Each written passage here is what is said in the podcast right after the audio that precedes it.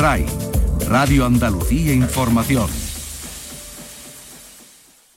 Información de servicio público. Hasta el jueves 17 de diciembre se permitirá la movilidad entre municipios de una misma provincia y el comercio podrá abrir hasta las 9 de la noche. La hostelería se mantiene abierta hasta las 6 de la tarde y el toque de queda entrará en vigor a las 10 de la noche. Es un mensaje del grupo de emisoras de Canal Sur Radio. Hace una década se halló un extraño artilugio en el sótano de la mansión de Faustino Morel, coleccionista de arte, filántropo, escritor de vodevil y onanista declarado que vivió a comienzos del siglo XIX.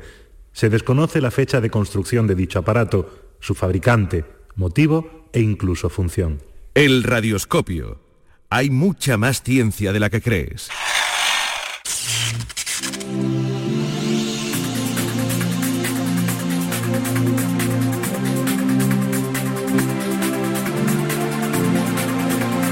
El Radioscopio. Desde Ray Granada, Susana Escudero.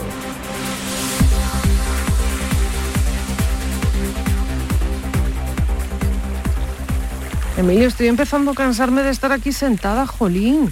Este libro tuyo es un rollo. ¿Para qué sirve un libro si no tiene diálogos ni ilustraciones? Susana, es un tratado de astrofísica. Oh, Dios mío, llego tarde. Emilio, ¿has escuchado eso? Sí, que alguien llega tarde. Shh, cállate ya. Emilio, que lo ha dicho ese conejo blanco. Pero que es que lo ha dicho después de sacar un reloj del bolsillo del chaleco. ¿Tú has visto alguna vez un conejo con chaleco? Venga, vamos a seguirle. Que estoy leyendo, Susana. Emilio García, o me acompañas o me busco un astrónomo del Instituto de Astrofísica de Andalucía que sí acabará la carrera para hacer el programa. Joder. Vamos, que se ha metido por esa madriguera. Pues yo por ahí no quepo, ¿eh? ¿Cómo que no? Venga, ya verás como si... ¡Ahí vamos! Que no me, que no, no me empuje.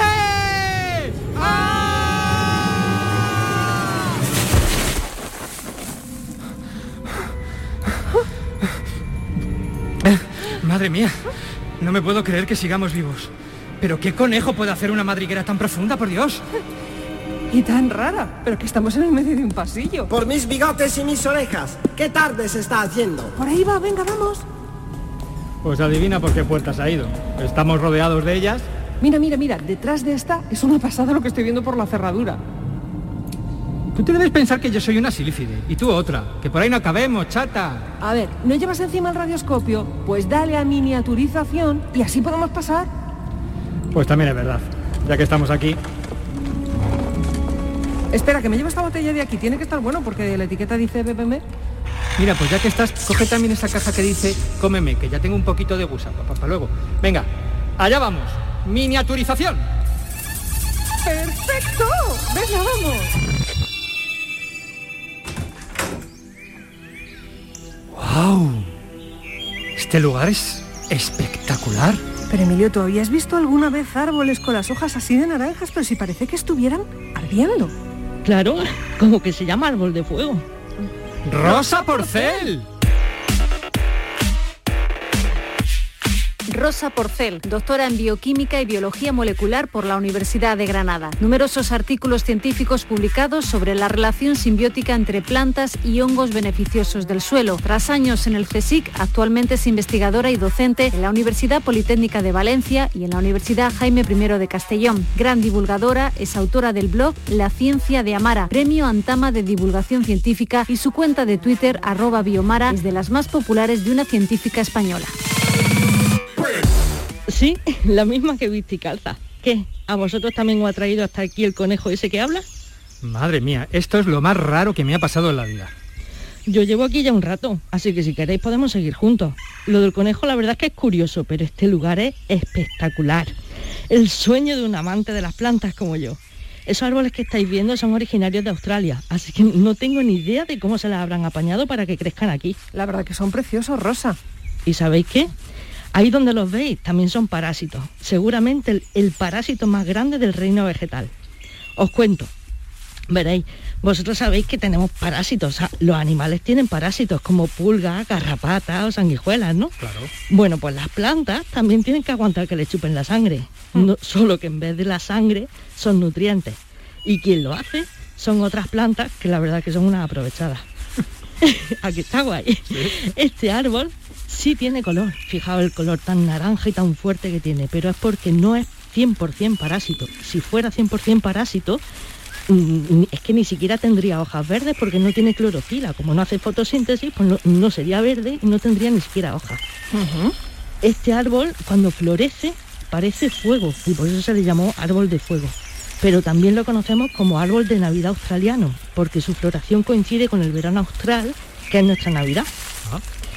Y además, os cuento una cosa, a este árbol le da un poquito igual el huésped que, que tenga y se aprovecha de todo lo que le pilla cerca. Les quita el agua y los nutrientes. Y como es tan grande, pues claro, tiene un mecanismo para penetrar en las raíces de otras plantas súper especializado, hasta el punto que parece que tiene como si fueran unas cuchillas que son capaces de cortar cables de la luz o cables telefónicos. Oh, eh. sí. Y además la parte más bonita es que es un árbol australiano, ya sabéis, y a pesar de ser un mal amigo de mucha vegetación, para los aborígenes era un árbol sagrado y lo protegían.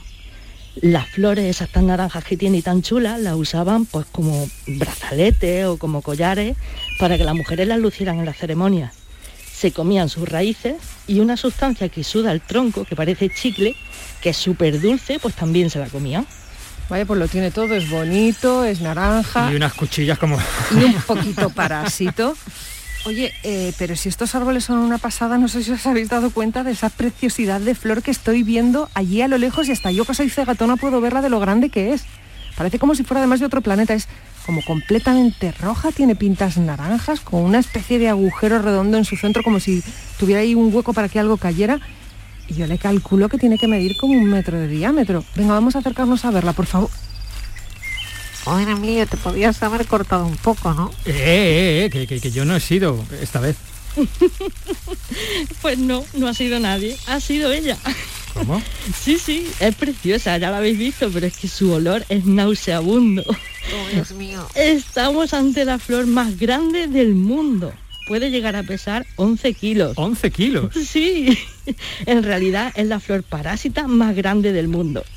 ¿Os cuento cosas sobre ella? Venga. Pues mira, no siempre fue tan grande, la verdad. Eh, si nos remontamos a 46 millones de años, era mucho más pequeña, pero evolucionó súper rápido y aumentó su tamaño casi 80 veces. Eso en nosotros, pues para que os hagáis una idea, es como si midiéramos lo mismo que la gran pirámide de Giza. Wow. A mí, a pesar del olor que tiene, la verdad es que esta flor me despierta mucha ternura porque no lo tiene nada fácil en la vida. Y os voy a contar por qué. Vive en Indonesia, ¿vale? En los bosques de Sumatra y Borneo. Y a pesar de ser parásita, muchos de los brotes que tiene mueren. O sea, casi del 80 al 90% de los brotes mueren. Entonces, los pocos o el poco que, que logra sobrevivir tarda 20 meses en dar una flor esa flor solo está abierta una semana y en ese tiempo tiene que apañárselas para atraer insectos que la puedan polinizar y puedan transportar el polen de una flor a otra. ¿Qué significa eso? Bueno, pues que tiene que haber otra flor que esté abierta en el mismo periodo de tiempo. Y no solo eso, sino que el sexo de esa flor tiene que ser el contrario. Claro. Si no, es que es prácticamente imposible. Así que si a todo eso le sumáis que ha sido una flor muy utilizada en medicina tradicional china y que claro, como es tan bonita y tan curiosa y tan extraordinaria, pues hay mucho turismo y mucha gente que ha ido por allí a verla, pues muchas especies de esta planta están en peligro. Entonces lo que ha pasado es que el gobierno malayo ha tenido que tomar cartas en el asunto y protegerla en reserva. Y mientras tanto, pues bueno, pues los investigadores tratan de ver cómo poderla reproducir o cultivarla para que, entre otras cosas, bueno, no la perdamos, ¿no? Joder, esta la tiene, lo tiene más chungo para ligar que, que yo esta, ¿eh? yo creo que debemos estar claramente en un bosque de especies parásitas. Y estoy viendo un montonazo, ¿eh? Sí, sí, sí, Emilio, tienes razón. No sé si encontraremos por aquí unas muy curiosas, que además hay algunas plantas parásitas que pueden llegar a robar los genes de su huésped. ¿Cómo que los genes? sí, hay plantas parásitas, unas concretamente del género Cuscuta, han robado, bueno, se ha visto que han llegado a robar 108 genes de su huésped mediante un fenómeno biológico que se llama transferencia horizontal. Ah. Ese proceso es el mismo que ocurre en los microorganismos y es responsable, en parte, de la resistencia a los antibióticos. O sea, es muy común en las bacterias. Bueno, pues estas plantas Resulta que han llegado a robar esos genes y no solo lo han robado, sino que lo, hacen, lo han incorporado a su propio ADN. Y entonces les ayuda. ¿De qué forma? Pues fijaos, evitan que la planta parasitada pueda defenderse. Ostras, qué bueno. Muy listas. Jolly, no saben nada. Oye, ¿y, y, y ese olorcito que viene? Pues yo creo que viene de esa casa de allí. Anda, y parece que hay alguien delante sentado en una mesa. Eh, va- ¿Vamos para allá? Venga.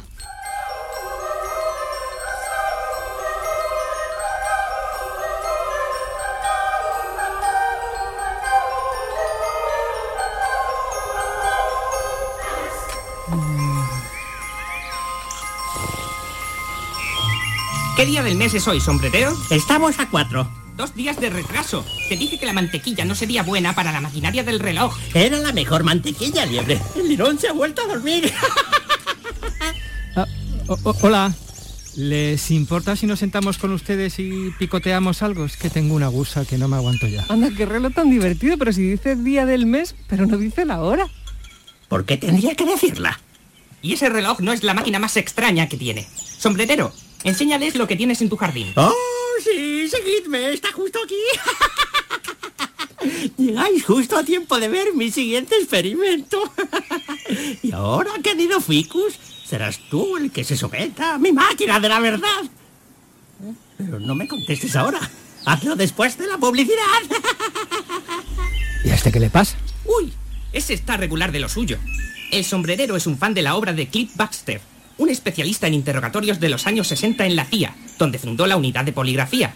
El tío era muy bueno y hasta entrenó a los agentes para que aprendieran a usar el polígrafo, pero un día se le fue un poco la tuerca y empezó a someter al detector de mentiras a sus plantas. En 1966 conectó el polígrafo a una drácena, una planta muy típica de oficinas y hogares, para ver cuánto tardaba en llegar el agua de riego a las hojas. Vio que la curva del polígrafo era exactamente la misma que la de las personas cuando se excitaban positivamente. Así que comprobó a ver qué pasaba con las emociones más fuertes, las de las personas cuando se sienten amenazadas. Quemó una hoja y la señal se disparó. Pero es que también pasaba cuando a mitad de la noche solo pensaba en dañarla. Hasta ocurría cuando dañaba a otra planta en otra habitación. Baxter estaba convencido de que tenían telepatía y conciencia. Hasta llegó a publicarlo en 1968. El sombrerero intenta replicar sus experimentos. Sí, claro. Lo que no dice es que lo publicó en una revista de parapsicología y no sabéis la que se lió porque claro, los métodos eran muy poco científicos y al final nadie jamás logró replicar esos experimentos. Así que dudo mucho que lo consiga el sombrerero. Jolín, con lo bonito que hubiera sido de ser cierto. Sí, Susa, pero no te creas. Si le pusiéramos un micrófono podríamos escuchar que las plantas sí se comunican con nosotros mediante ultrasonido. Venga ya. Sí, bueno, a ver, no exactamente con nosotros, pero sí lo podemos detectar. Mira, me parece que fue justo un año, creo que fue en diciembre del año pasado, que unos científicos de la Universidad de Tel Aviv, en, en Israel, pues registraron ultrasonidos emitidos por el aire que producían plantas de tomate y de tabaco. Y esos sonidos eran inaudibles para el oído humano. ¿Cómo lo hicieron? A ver, cogieron esas plantas y les cortaron el tallo o bien dejaron de regarlo. Entonces sí es verdad que las plantas pueden emitir sonidos e incluso nosotros podemos llegar a oírlos. Si tú tienes un poto en tu casa o cualquier planta que no la hayas regado durante mucho tiempo, o sea que tenga sequía, y de repente la riegas, tú afina el oído. Verás cómo eres capaz de escuchar un, un burbujeo. Ese burbujeo se llama cavitación, se debe a la cavitación. Y eso se debe a que los gases disueltos en el agua, cuando están bajo tensión, pues escapan y forman burbujas que se expanden y al explotar generan pequeñas vibraciones. Mm. Madre mía. Y fíjate si hay algo común, que hay polillas que usan plantas de tomate o de tabaco para dejar sus larvas. Pero si han escuchado que esas plantas han emitido esos sonidos, que se supone que son sonidos de estrés, pues no las eligen y se van a buscar otras plantas. Eh, eh, espera, Rosa, ¿tú me estás diciendo que las polillas escuchan las plantas del tomate y el tabaco? O sea, vamos a ver, si me entera bien. Que las plantas emiten ultrasonidos. Oye, ¿y también tienen la capacidad de escuchar? Pues parece que sí. ¿Qué me dices? Sí, sí. Mira, hace años, en el 2014, creo que fue en una revista en, o, o Ecology, se publicaron unos resultados de un experimento que a mí me encanta contar. ¿Queréis que os lo cuente? Sí, claro. Hombre. Pues resulta que unas plantas de arabidosia, arabidosia es una hierbecilla, pero es una hierba que eh, los científicos utilizamos muchísimo porque es una planta modelo para muchos estudios.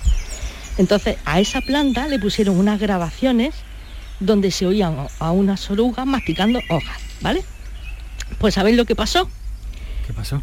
Que al cabo de poco tiempo analizaron esas plantas y vieron que habían sintetizado muchísimas más moléculas que son repelentes de insectos y eso era para defenderse. Entonces, lo increíble de todo esto es que no lo hicieron cuando les ponían grabaciones de otros insectos o el sonido del viento. O sea que discriminan perfectamente los sonidos y saben cuáles son los que se asemejan a peligros. Así es. Pero ¿cómo lo van a hacer? ¿No tienen sistema nervioso las plantas para eso? No, es verdad, no, no tienen sistema nervioso, pero no tienen el sistema nervioso como nosotros lo conocemos. Pero sí se ha visto que, bueno, el glutamato eh, es un neurotransmisor en vertebrados y entonces las plantas también tienen glutamato. Y resulta que cuando hay una, un, un estrés, la planta en la zona de la planta donde ha recibido el estrés, por ejemplo, una hoja, si le hemos eh, hecho un daño, pues el glutamato inicia una señal muy rápida, rapidísima, que atraviesa toda la planta. De manera que aunque hayamos dañado una sola hoja, pues toda la planta va a reaccionar para defenderse. Efectivamente, es como una especie de sistema nervioso, ¿no? Que Claro. comunica con todo el cuerpo. Claro, por eso alguna gente piensa que tiene sistema nervioso. Pero bueno, a ver, eh, cuando las tocamos les pasa algo parecido. Ellas lo interpretan como una amenaza y ponen en marcha pues todo un arsenal de guerra. Bueno, pues ahora que lo sé, no pienso tocar mis potos para no dañarlos, porque además, Rosa, con lo que nos estás contando no me extrañaría nada que fueran hasta rencorosos. bueno. Los tuyos sobre todo. Los míos sobre todo. A ver, rencorosas no son, yo tampoco, ¿eh? Pero sí, sí tienen algún cierto tipo de memoria. Venga ya. Sistema nervioso y memoria, ahora al final andan. Sí. ¿Conocéis la, la mimosa? La mimosa, Claro. Claro. es una planta que sí, porque las plantas se mueven, ¿no? Pero claro, se mueven a otra, a otra escala temporal. Sin embargo, la mimosa, cuando tú la tocas, se mueve a tiempo real. Tú lo ves porque pliega la hoja. Bueno, pues de hecho se conoce como vergonzosa o no me toques. Esos son los nombres que tiene esa planta.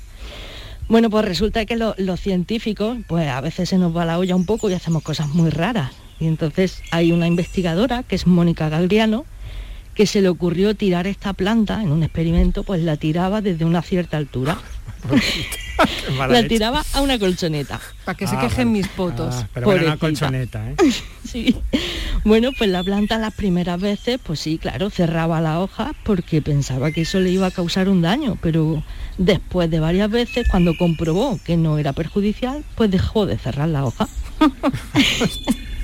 Entonces parece que una vez que la planta adquiere un comportamiento, pues son capaces de mantenerlo durante varias semanas, o sea que alguna, alguna memoria tienen. Madre, incluso un cierto aprendizaje, mía. Sí, sí, sí. Incluso em, hay investigadores que han comprobado que pueden oír y sentir de alguna forma, ¿no? Entonces querían saber si también tenían conciencia.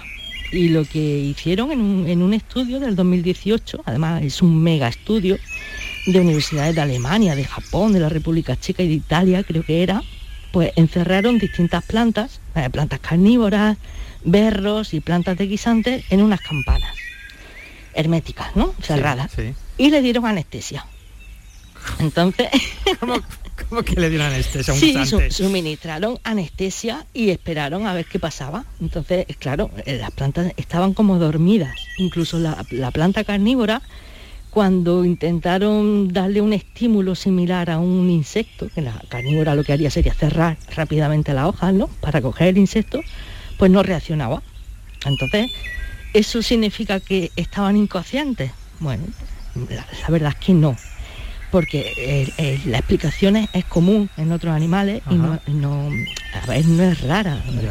Cuando nos proporcionan un anestésico, eso afecta las propiedades de las membranas de, de todas las células. Entonces paran esa actividad y cuando se termina el efecto, pues se recupera la actividad. Ahora, mm, hasta ahora lo que sabemos es que solo los vertebrados, los artrópodos y los cefalópodos son capaces de tener una estructura cerebral que les permita el, um- el umbral de conciencia. Está chulo, pero claro, todo esto es un, una- un tema y un área muy sugerente y muy goloso. Y muy nuevo, ¿no? Sí, sí. Bueno, em, se estudia desde hace tiempo, pero hoy en día, pues gracias a que tenemos técnicas muy novedosas, cada vez mejores, de biología molecular, de biología celular o de electrofisiología, pues claro, nos permiten hacer experimentos más precisos y descubrir pues nuevas respuestas de las plantas, ¿no? Pero de ahí a llamarle neurobiología vegetal, la verdad es que se han, se han pasado un poco. ¿Es cierto, señor Ficus, que le vieron alternando con una margarita? Yo creo que mejor nos vamos, ¿eh?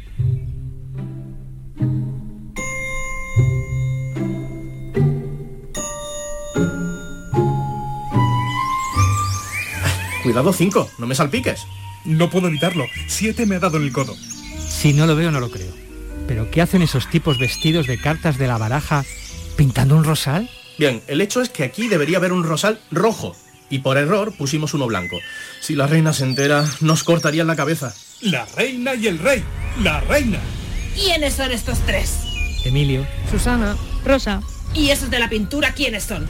¿Cómo voy a saberlo yo? ¡Que le corten la cabeza! Piénsalo, querida.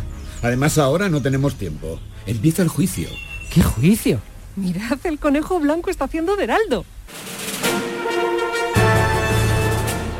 Empieza el juicio. Preside la sesión su señoría, el también rey de corazones. Todos los investigados y testigos están presentes. Y también las pruebas. En esa mesa en el centro de la sala están las pruebas. Una fuente con los tomates. ¿Y la pinta que tienen? Un gazpachito ahora, ¿eh? Silencio en la sala. Heraldo, lee la acusación. Caso Nix versus Hedden. ¿Es el tomate fruta u hortaliza? Llamada al primer testigo. El sombrerero. Le ruego que me disculpe por presentarme con esta taza en la mano, pero no había terminado de tomar el té cuando vinieron a buscarme. Verá, yo en realidad sé poco de tomates, más allá de si mienten. Si le interesa... Es suficiente. Puedes irte. Y justo al salir, que le corten la cabeza. ¿Alguien en la sala que pueda alegar algo? ¡Qué locura de juicio! Sí, yo, señoría. ¿Qué? Ay, verá, señoría. En Estados Unidos, en 1883, después, justo después de la Guerra de Secesión, lo que ocurrió fue que el Congreso impuso un impuesto del 10% a las hortalizas importadas, pero no a las frutas. Entonces la familia Nix era dueña de la principal empresa eh, importadora y claro, su producto estrella era el tomate. Si consideraba el tomate como hortaliza, pues tenía que pagar el 10%, pero si era una fruta, no. Así que la empresa emprendió acciones legales contra el recaudador del puerto de Nueva York, un tal Edward Hedden, para que se considerara el tomate una fruta y así poder evitar el pago de aranceles. En ese juicio las únicas pruebas fueron las definiciones en distintos diccionarios y las cotejaron con dos testigos pues, que llevaban más de 30 años en el sector. La empresa decía que el tomate era una fruta, pero tenía semillas. Y los abogados del Estado decían que el guisante, la berenjena o el pepino tienen semillas y sin embargo son considerados vegetales. Entonces, ¿qué? Pues al final el fallo del jurado decidió que botánicamente hablando el tomate es un fruto, igual que los pepinos, calabazas, frijoles y guisantes. Así que, señoría, aunque botánicamente sea un fruto, el tomate es una verdura, por ley. Dejemos que el jurado piense su veredicto. No, no. Primero la sentencia y luego el veredicto. Pero qué tontería si Rosa ya les ha dicho cuál fue la sentencia. Cierra la boca. Pues no lo haré. Que le corten la cabeza.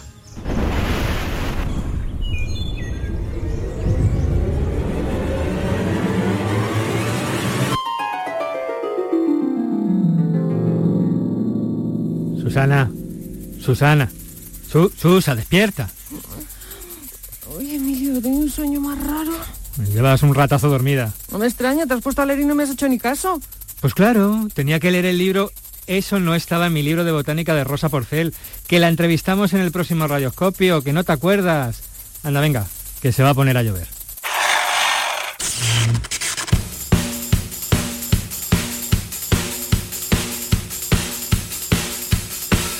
Este programa ha sido posible gracias a la realización de sonido de José Miguel Álvarez, con las voces de los actores Álvaro Rodríguez, Hermógenes Patón, Andrea Bortot, Eva Martínez García, Telémaco Corrales, Eugenia Arrés, María Alarcón Martín, Jesús García y José Antonio Meca, que también les ha dirigido.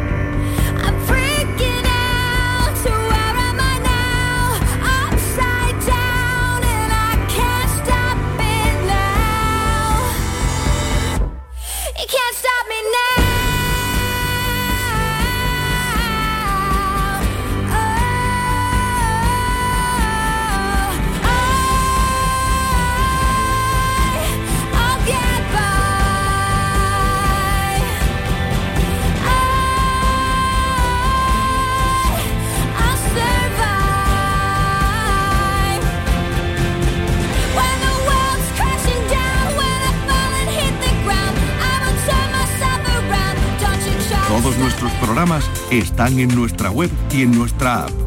RAI, Radio Andalucía Información.